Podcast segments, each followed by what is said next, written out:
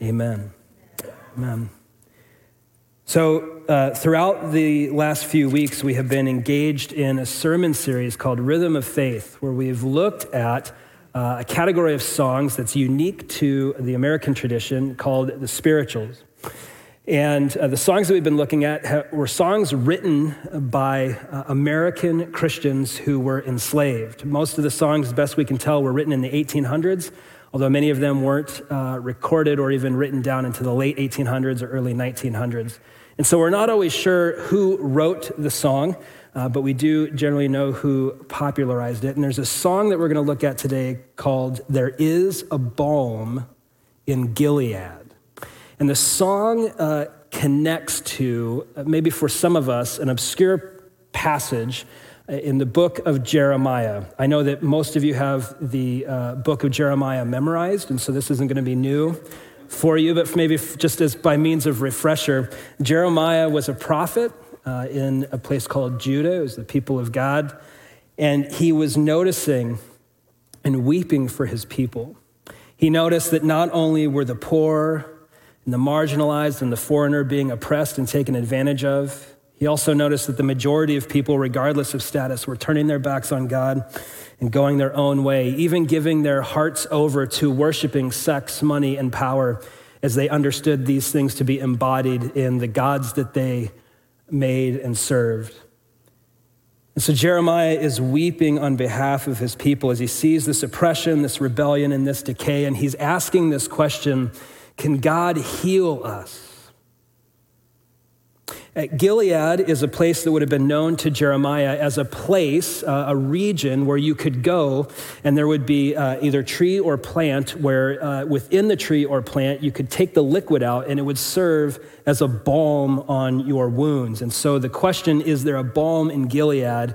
Is this working idea that Jeremiah knows and his hearers know that it's one of the, uh, the soothing medicines that they could obtain if they were to go to Gilead and get the balm. And so it's, he uses that as a rhetorical device to speak to his deep questions. And so I'm going to read the text. I'm going to leave you with a final question, and then we're going to hear the song. This is Jeremiah 8, verse 18 and on. My joy has flown away, grief has settled on me, and my heart is sick. Listen, the cry of my dear people from a faraway land. Is the Lord no longer in Zion, her king no longer within her? Why have they angered me with carved images, with their worthless foreign idols? Harvest has passed and summer has ended, but we have not been saved. I am broken by the brokenness of my dear people. I mourn, and horror has taken over me. Is there no balm in Gilead? Is there no physician there? So, why has the healing of the people who are dear to me not come about? Jeremiah longs for a healing, for a balm. And this question, is there a balm in Gilead, is answered in the song that you're about to hear, written by an American Christian who was enslaved who connected with Jeremiah's questions and then points us to an answer. As you hear these words, would you allow them to speak to you in this moment?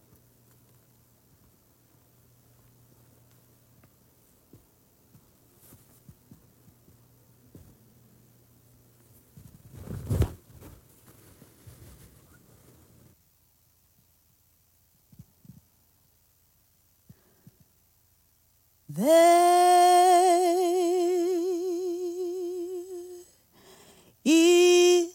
is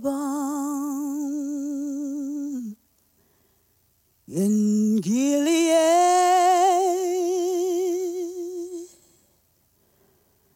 to make the wounded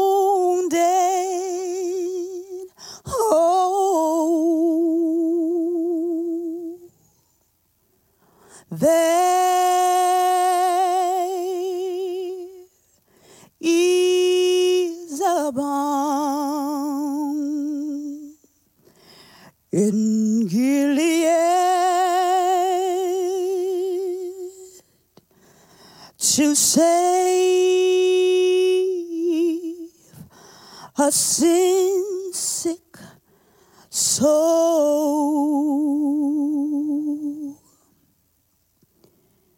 If you cannot preach like Peter, if you cannot preach like Paul.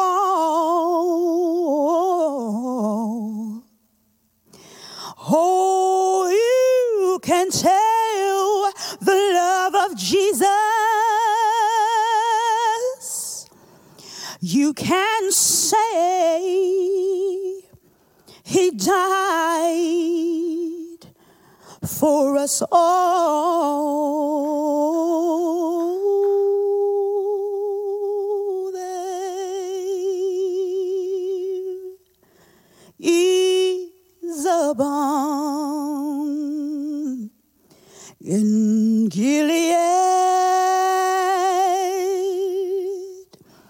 shall make the wounded whole. There, there is a balm in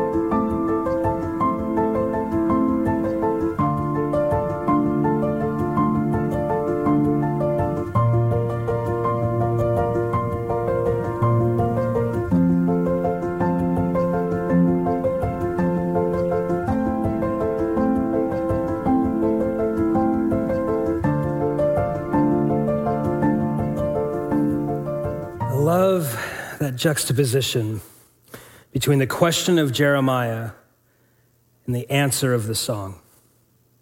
Is there a balm in Gilead? Is there a physician there?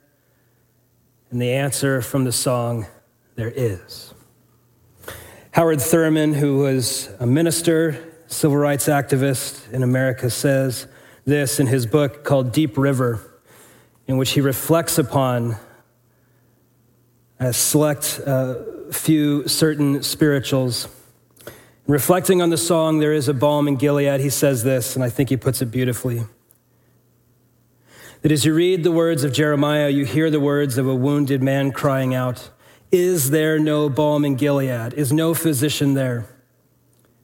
It is not a question of fact that he is raising. It is not a question directed to any particular person for an answer. It is not addressed either to God or to Israel, but rather it is a question raised by Jeremiah's entire life. He is searching his own soul. He is stripped to the literal substance of himself and is turning back on himself for an answer. Jeremiah is saying, actually, there must be a balm in Gilead. It cannot be that there is no balm there the relentless winnowing of his own bitter experience has laid bare his soul to the end that he is brought face to face with the very ground and core of his own faith. The slave, the author of the song, caught the mood of this spiritual dilemma and with it did an amazing thing. He straightened the question mark in Jeremiah's sentence into an exclamation point.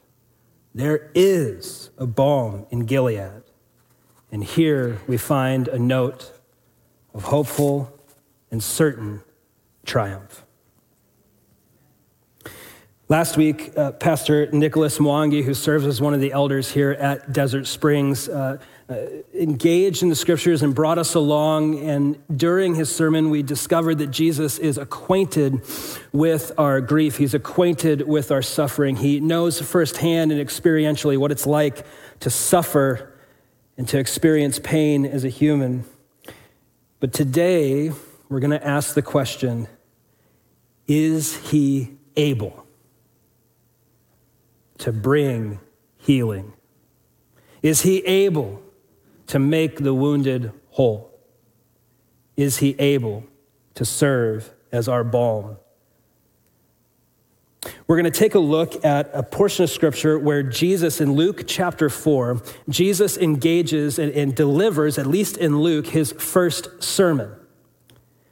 He walks into a, a synagogue and, and he's uh, asked to participate in the goings on. And so, what I'm going to do is, I'm going to read to you uh, a little bit of the account from Luke chapter 4, and then we're going to look at a handful of things uh, that will help us answer the question is he able to serve and to be our balm? There is a balm in Gilead. So, Luke chapter 4, check this out. Speaking of Jesus, he came to Nazareth where he had been brought up. As usual, he entered the synagogue on the Sabbath day and stood up to read. The scroll of the prophet Isaiah was given to him, and unrolling the scroll, he found the place where it was written, The Spirit of the Lord is on me, because he has anointed me to preach good news to the poor. He has sent me to proclaim the release to the captives, recovery of sight to the blind, to set free the oppressed, and to proclaim the year of the Lord's favor. He then rolled up the scroll, gave it back to the attendant, dropped the mic. That might be a, a little addition and sat down. And the eyes of everyone in the synagogue were fixed upon him. He began by saying to them, Today, as you listen, the scripture has been fulfilled. And everyone gasped. You didn't gasp. I'm going to show you why we're going to gasp. Okay, let me go back to the beginning and let's take this one step at a time. So, uh, Jesus comes to Nazareth, which was his hometown. Okay, have you guys ever gone back home? Y'all know that experience? Isn't everything smaller? And smells different? Have you ever had that experience where you go back home and then you run into people that you forgot that you didn't like? You guys know what I'm talking about? That, that actually happens to Jesus here in Luke chapter 4. So Jesus is, he, he's, he's going back home. He, you know, drives past his high school and his junior high, and he waves to the owner of the market that he first had his store. Again, I'm making that up. But he goes back home. And as he goes home, he participates, and the text says, notice the text says, uh, uh, he was back in Nazareth where he had been, as usual, he entered the synagogue. So do you think that the author is telling us of a common practice of Jesus? Yeah. So one of the things we see about Jesus is he frequently participated in the synagogue. Now I know that most, uh, many of us may not be familiar with Jewish tradition or rhythms of faith, and that's totally fine. Uh, but basically, if you just think about uh, synagogue, this would have been similar to. It's not the same. There's a lot of really interesting distinctions and nuances, but it's kind of like participating in a church gathering. And there would be singing, there would be the reading of God's word, there would be prayer. And so Jesus rolls into the synagogue, which is kind of like the meeting house uh, of the people of Nazareth. And I'll check this out. Uh, he entered the synagogue on the Sabbath day and stood up to read. So Jesus seems to be taking on some boss status. Y'all with me so far?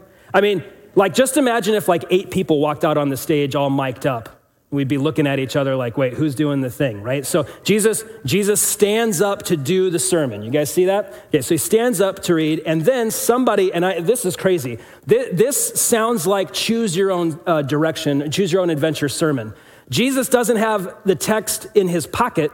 He walks or he stands up to preach and then they hand him the scroll of isaiah. Now i don't know if he knew or not that he was going to be preaching on isaiah but that's crazy as a preacher. Could you imagine being told, hey, uh, uh, tomorrow on Saturday, we, we just need for you to exhort, uh, to encourage the congregation from the text? Well, which text? You'll find out tomorrow. so, the scroll of the prophet, who? Isaiah. Now, I just want to add a little clarification here. Earlier, I read from Jeremiah chapter 8. Jesus is going to read from Isaiah, I think it's 61 or 62. I've got it, yeah, 61, and Leviticus 25. Uh, these are two, so Isaiah and Jeremiah are two different uh, individuals, but they both have the same job. They're both what's called prophets. And prophet, to prophesy, to be a prophet, is someone, it's not so much like telling the future, it's speaking God's truth to a people It's speaking truth. That's the, that language of uh, uh, the prophet. So Isaiah was a person, so was Jeremiah. They were people who were speaking God's truth primarily to a rebellious people. And so he reads uh, from this, he opens the scroll of Isaiah that was given to him. Unrolling the scroll, he found the place where it is written. Now, he's scanning the document and he comes. Jesus seems to be intentionally picking what he's going to read for, at least in Luke's gospel, his first sermon. You guys see this? This is like the inaugural sermon of Jesus, or at least the inaugural uh, public exhortation of the word from Jesus uh, that we have recorded in the Gospel Luke. Jesus could have picked any part of Isaiah. This is what he picks. The Spirit of the Lord is on me. TV timeout. Earlier in Luke chapter 4, uh, you see that the Spirit of the Lord does, and, and I know this is a little bit weird, and I'd love to talk to you more about it. I'm not going to answer it right now, why it's weird or how to resolve it. But the Spirit of God drives Jesus into the desert where he's tested for 40 days and 40 nights. And he comes into direct uh, uh, contact and conflict with uh, evil embodied, or the Satan, the accuser. And he's tempted there with all sorts of uh, uh, different things like uh, money and power and safety and security. And Jesus says, Now I'm going to do what the Father has called me to do. And so you see in Luke chapter 4, the Spirit is radically uh, connected to and at work in Jesus. So, Spirit of the Lord is on me because He has anointed me to preach what? You tell me. Preach good news. Uh, now, another way to say good news is just gospel. Do you know what the gospel? Do you know what the word gospel means? You're never going to guess. It means good news. That's it. It's not like a magic word. It just means good news. And it would be completely feasible. In fact, this happened all the time in Jesus' day that a person would roll into town and, and say, Good news, everyone. Uh, there's a new king born today. Good news, everyone. Our military generals uh, conquered over our enemies. They were gospelers, right? Gospeling is just giving good news. And so it says, Spirit of the Lord has anointed me to preach good news to whom? The poor now, for us, we generally, I think, as Westerners, for those of us that are Westerners, at least living in the Western world, we, we generally think about being poor as having an abs- uh, uh, there's an absence of resources, right? There's not enough food on the table, there's not enough money to make ends meet. But this idea of the poor, especially in Jesus' day, his original hearers would have heard that phrase and seen a larger grouping of people, namely, of people who were disenfranchised, of people who had no voice, of people who were marginalized. Now, generally, they also had an absence of resources because they were also marginalized, didn't have a voice, and experienced poverty. Uh, the other thing I wanted to say too is Jesus is speaking in Nazareth, which is under the occupation of Rome. And so the people who are living in Nazareth, the people that he's speaking to, in fact, the people that Jesus primarily preaches to, are people who are experiencing firsthand the systemic oppression of a people by a violent dictatorial empire. Uh, you, uh, for the Western history buffs in the room, have you guys ever heard of the Pax Romana, the peace of Rome? It was this extended period of time where there was peace in Rome. Do you know how Rome kept the peace? By doing violence to anyone who would question them. In fact, if you were uh, if you were an enemy and you had been conquered over, it's likely that you and your children were sold into slavery. Uh, if not killed, you were pillaged. If, if you were um, if you were under the Roman rule and you were not a Roman citizen, you had very few rights. At any point in time, they could do violence to you, and often did. Over taxation, uh, the, the, taking uh, of resources. They were a mart for many people in Jesus' day that would have been in this crowd. They would have known firsthand what it means to experience the systemic oppression by an evil, dictatorial, and violent regime. And generally, they would have understood what it meant to be poor. Now, the reason that I'm teasing this out is look what else Jesus says. He has sent me to proclaim release to the captives, recovery of sight to the blind, to set free the oppressed, and to pro- uh, proclaim the year of the Lord's favor. So let's take a look at those uh, uh, three things. Number one, he, he is anointed me to preach good news to the poor. And so Jesus here is saying, I'm not just here to call the elites to follow me. I'm not just here to look for those who have their life together. I am here to proclaim good news to all, including the marginalized, the oppressed, the poor. Now, if a town caller would have come into your town and said, Good news, everyone, Rome just conquered another enemy, who would that have been good news for? The poor or the elite? Like the poor, are they still poor after the good news? But the elite, they actually get more resources by and large. And so when the good news was generally proclaimed in a place like Nazareth, it would have been good news just for the people who benefit from Rome's advancement. But here Jesus comes in and he proclaims good news to whom? The poor, the marginalized the outcast. Two, good news to the poor. He has sent me to proclaim release to the captives. This is speaking about this release to the captives, is speaking about people who were taken prisoner in maybe military expansion, maybe they were wrongfully accused and put behind bars. And when you are behind bars, what's the one thing you want? Release. Huh? Yeah? Okay. So he proclaims release to the captives, and then it goes even further recovery of sight to the blind. Now, notice that we're going from uh, uh, economic and political power, uh, the absence of political power, the absence of economic stability. Now we're talking about physical ailments, right? Jesus has come to proclaim recovery of what? Sight to the blind. I have a handful of people in my life who are blind. And you know what they would like to do? They would like a miracle. They would like their sight restored. Recovery of sight to the blind. To set free the whom? The oppressed. This is more of a general category of people who just who are living under evil empire, who are living under the oppressive regime of the powerful and the elite. And then I love this, the fifth thing, to proclaim the year of the Lord's favor. Now, this for some of us may be a little bit weird, and I'm to try to hit it in just like a minute or less. At this point, Jesus deviates a little bit from the Isaiah scroll and brings in Leviticus 25. I know that that's your favorite verse, Leviticus 25, 1 and on, right? Like you've got it on your coffee mug. So again, this will just be by way of reminder. In Leviticus, you have this, this really interesting command by God to his people Israel, where he says, after so many years, there's going to be the year of Jubilee. And the year of Jubilee means this that if you were down and out, if you had experienced uh, oppression or poverty or famine, or for uh, be, because you made big mistakes and miscalculations, you had to sell your land to someone else. You had to sell your family's land to someone else. On the year of Jubilee, whoever had bought that land would give it back.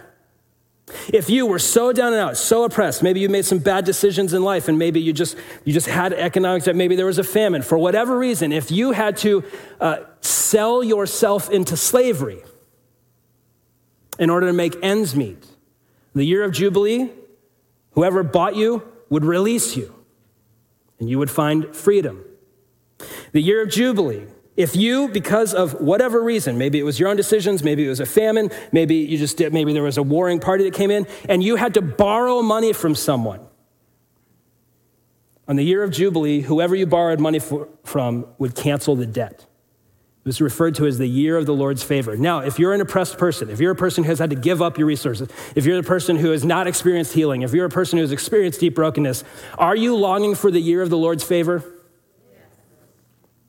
Here's the interesting thing we don't have any record of the year of Jubilee actually being practiced. And so here is Jesus. Now, this is where we're going to gasp. Now, TV timeout. Uh, Pastor Caleb has mentioned economics, systemic oppression, poverty. What else have I mentioned? Uh, like political hot buttons. And I don't know if you guys have noticed. Uh, conversations about politics in this particular climate are uh, dumpster fire. You guys notice that? Uh, it seems to be like an opportunity for people just to express their hatred towards each other, disappointment. I mean, gossip, give themselves over to gossip and slander. I mean, come on. We don't need that. Uh, so here's what, as a church family, I, I, hope you know this, and if you're newer to Desert Springs, I, I, I really want you to hear this. Uh, you, you generally don't talk about politics in polite company, and we're not polite company. We're a church family of a bunch of different types of people from all different types of backgrounds, bound together by nothing more than the love of, and grace of God made known to us through Jesus Christ, which means we talk about issues that matter to people. Whatever we're talking about at the kitchen table, Jesus matters there too. And so, our role as leaders, my, one of my roles as leader, is to best equip you to have those kitchen table conversations in a way that is honoring to the Lord and in, uh, in engaging in politics in a way that's honoring to the Lord. So we have a class coming up Wednesday night. It's on Zoom, so it'll be all digital. That way, if you say something I don't like, I can mute you. there's one thing, uh, there's a lot of stuff I didn't like about last year, but man, that mute button, that's, uh, I'm, I'm, just kidding. Um, but we're going to have a five week Bible study uh, looking at the scriptures and talking, kind of working out how that might impact not only how we think about certain political issues, but primarily how we engage in it. Uh, because our character and integrity are made known to our community in that space and in that arena. So I'd love to have you join me. You can check it out on our website. Just go to dsbc.church and up on the events tab, just sign up. It's Political Disciple, starts this Wednesday. I'd love to have you there. Uh, Okay, so this is interesting. Jesus proclaims the year of the Lord's favor, that year of Jubilee, and then notice what he does next. And get, are you guys ready to gasp?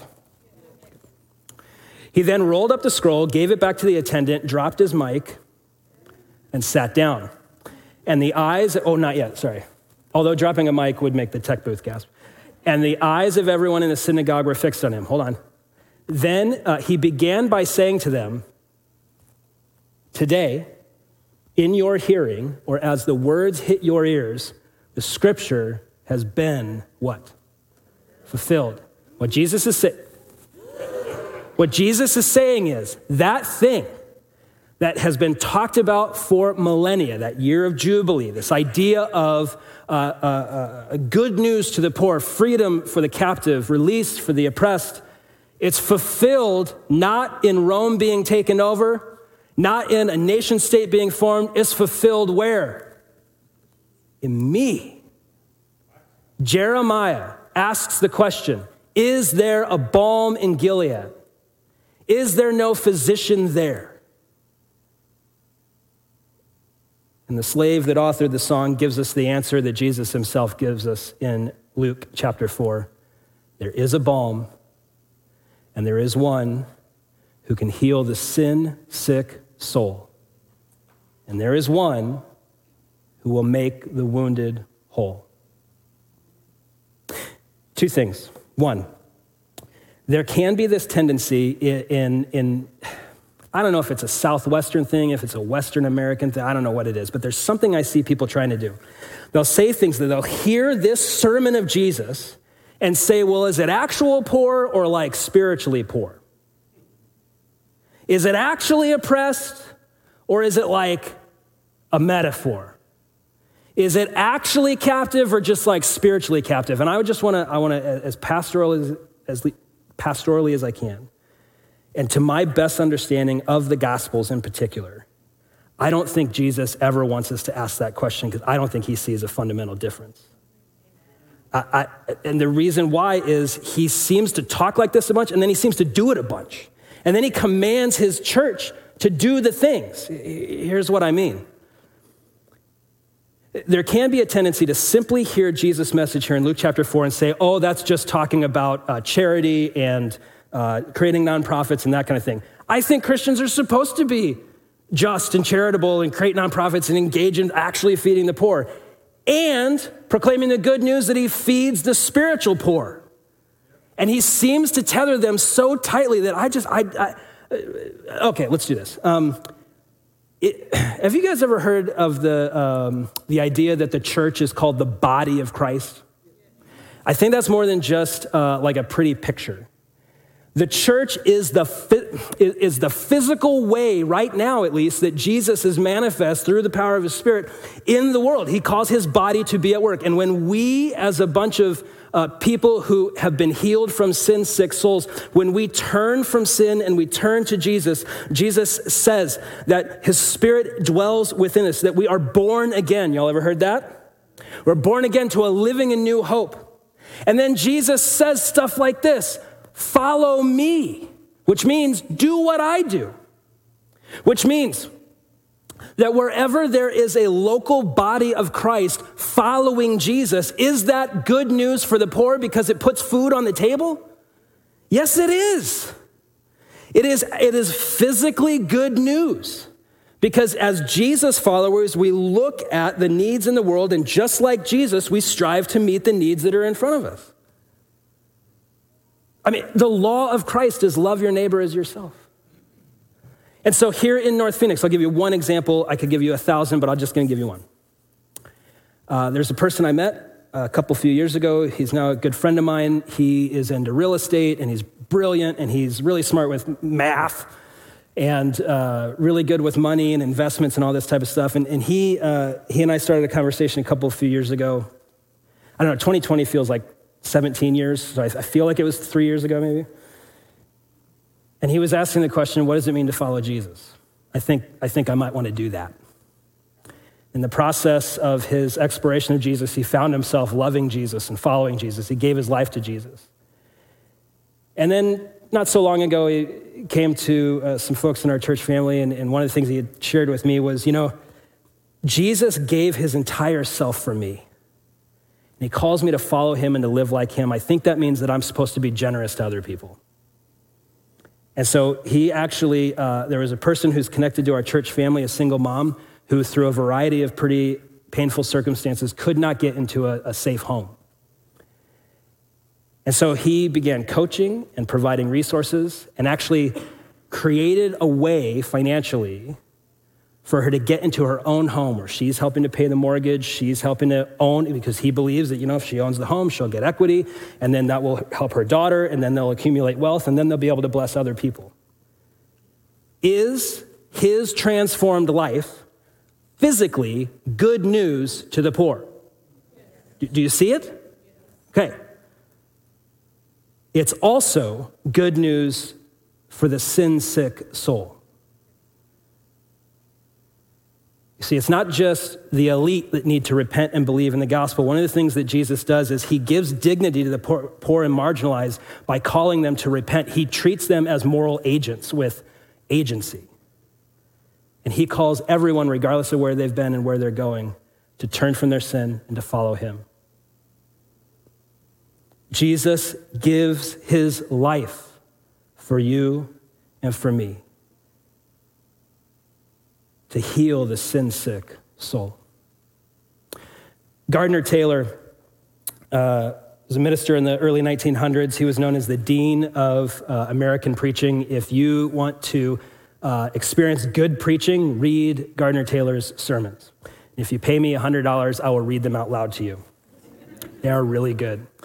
Gardner Taylor served as a Baptist minister in Brooklyn, and he did a sermon way better than mine on the balm in Gilead. And watch what he says. We know at levels deeper than reason. We know at levels deeper than reason that by his wounds we are healed. In his abandonment, the way is open for us to be one forever to God. Christ heals our soul's disease, and he is our balm in Gilead. Taylor goes on. Oh, this is so masterful. I remember as I was reading it, I just, you know, that crying but not yet crying feeling you get? I was doing that as I was reading it. Do you remember where the balm comes from? It was in Gilead, but it was specifically from a tree or plant. Do you know how you get the liquid or the balm out of the tree? You take a blade and you cut it or you pierce it. One of the things that Taylor, Gardner Taylor notices is that Jesus is the balm of Gilead, and the balm spills out from his side. That on the cross, you see him lifted up on a tree, pierced for our transgressions, as the nails went through his hands and feet, and as you see his side pierced. The scripture says the blood and water flowed. Taylor looks at that and sees the balm coming out. The balm that heals the sin sick soul. One of the ways that we remember this reality is in the taking of communion or Lord's table or Eucharist, depending on your tradition. And in the taking of communion, we take bread and we take juice or wine. I'm going to ask that you would grab the elements that are available in the back of the seat in front of you. For those of you that are watching or joining us online, uh, if you have the elements around you, maybe some bread or crackers, juice, uh, water, even, just whatever you would have available to you to represent the body and blood of Jesus. I would ask that you would just take a moment and open, pull out the bread, and then even to prepare by opening the juice. And hold on to the elements just for a moment.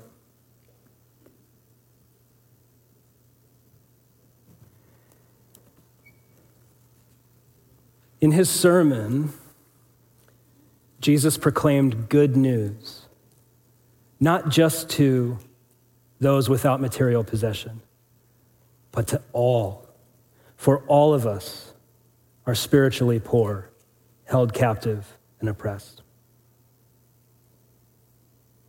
And Jesus gave his life for you and for me, that anyone who would turn from themselves, turn from their sin, and turn to Jesus, to repent and believe in Jesus.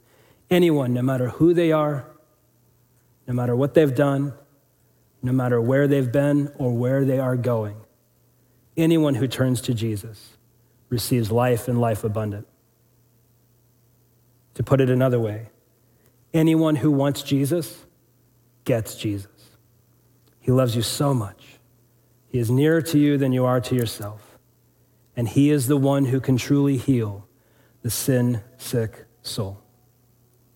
For those of you who are still trying to figure out who Jesus is, I would encourage you to reflect even in this moment, to spend these next few moments reflecting on the message that you've heard. And just as Jesus proclaimed, this scripture is fulfilled in your hearing, and he expected a response, so too Jesus is calling you to respond. And for those of us who follow after Jesus, who have repented and believed in the gospel, let us in this moment reflect upon and remember his broken body and his shed blood, that he is the true balm of Gilead. On the night that Jesus was betrayed, he took bread and he broke it. Giving it to his disciples, he said, This is my body broken for you. Do this in remembrance of me. Would you take and eat?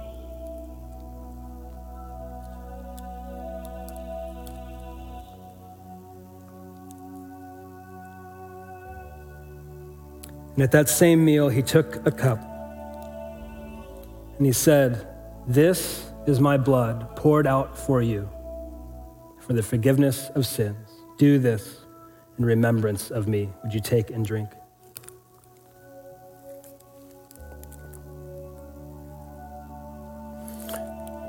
Would you join me as we pray?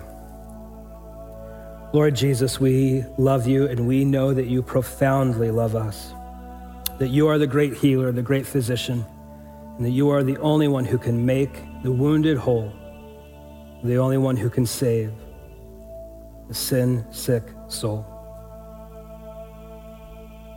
And so, Jesus, in this moment, as we remember your body broken for us, your blood shed for us, In a space of reverence and reflection, we give you thanks. Would you continue to shape us into a people who live in light of this truth? Jesus, we ask these things knowing that you love us and you're powerful to bring them about. So we entrust ourselves to you. Amen. As we sing the words,